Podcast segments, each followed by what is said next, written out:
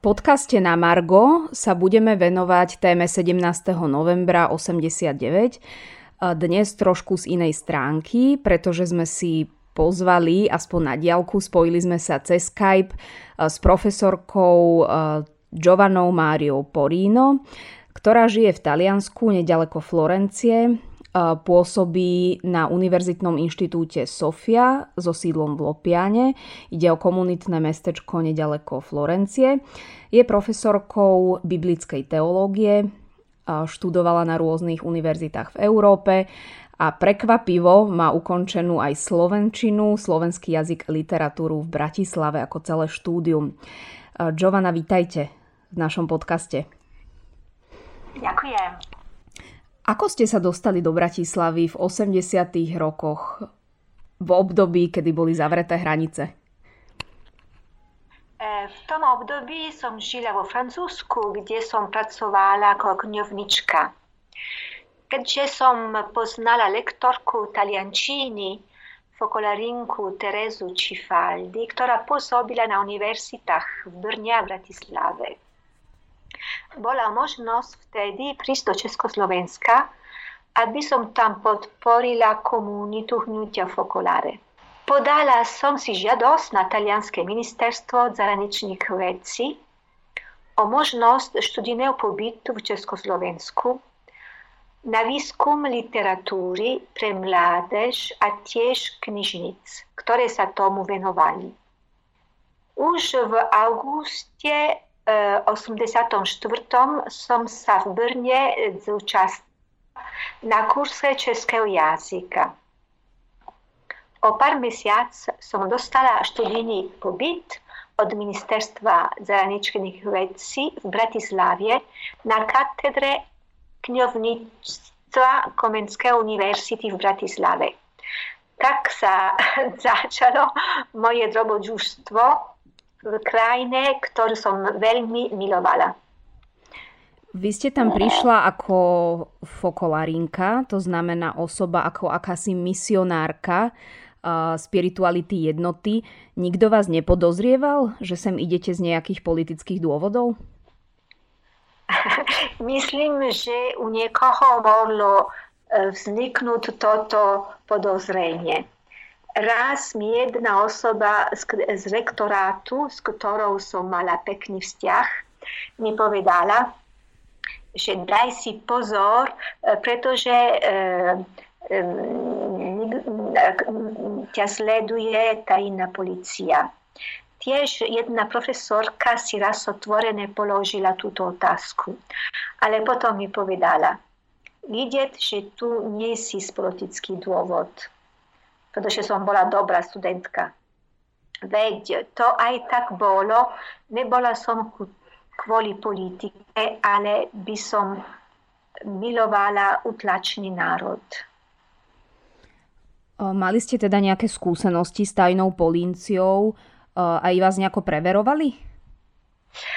Ako som povedala, vedela som, že mňa sledujú, ale nemala som však negatívne skúsenosti.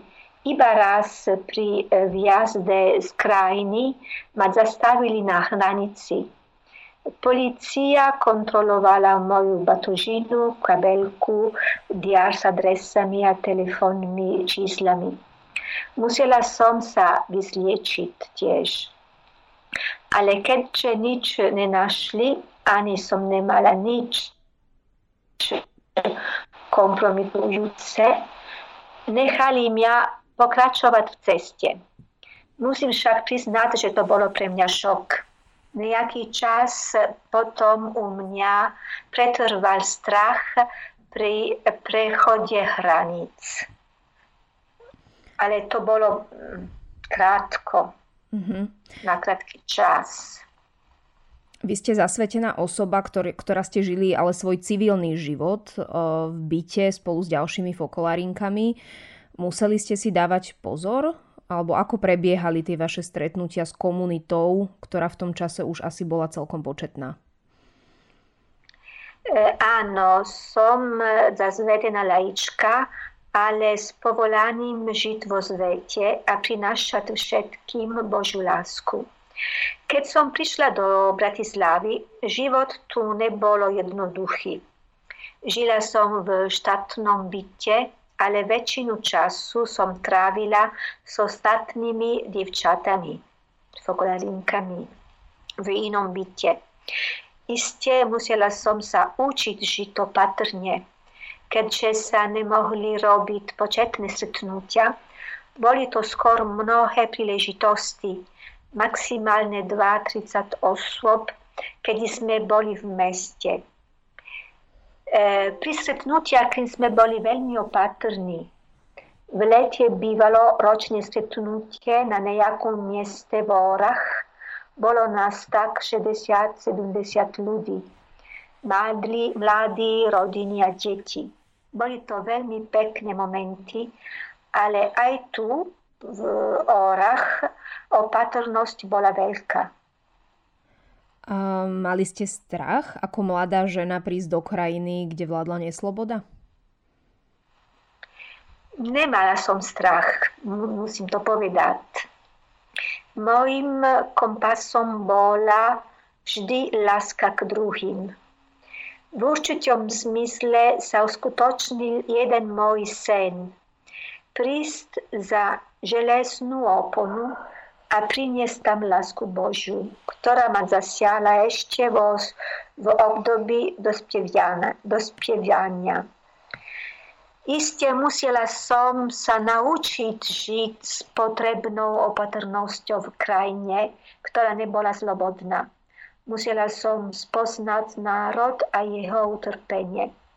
Byť s ľuďmi podľa slov Kiary Lubichovi a tý kúsok chleba namočený do vína prinášať do dejinných protirečení slova Evangelia. To bolo pre mňa taký sen. Prišli ste z krajiny, ktorá bola ale ekonomicky na tom e, veľmi dobre, do spoločnosti, kde chýbali často základné veci, kde sa nemohlo slobodne cestovať, vyjadrovať svoj názor. E, ako to na vás pôsobilo?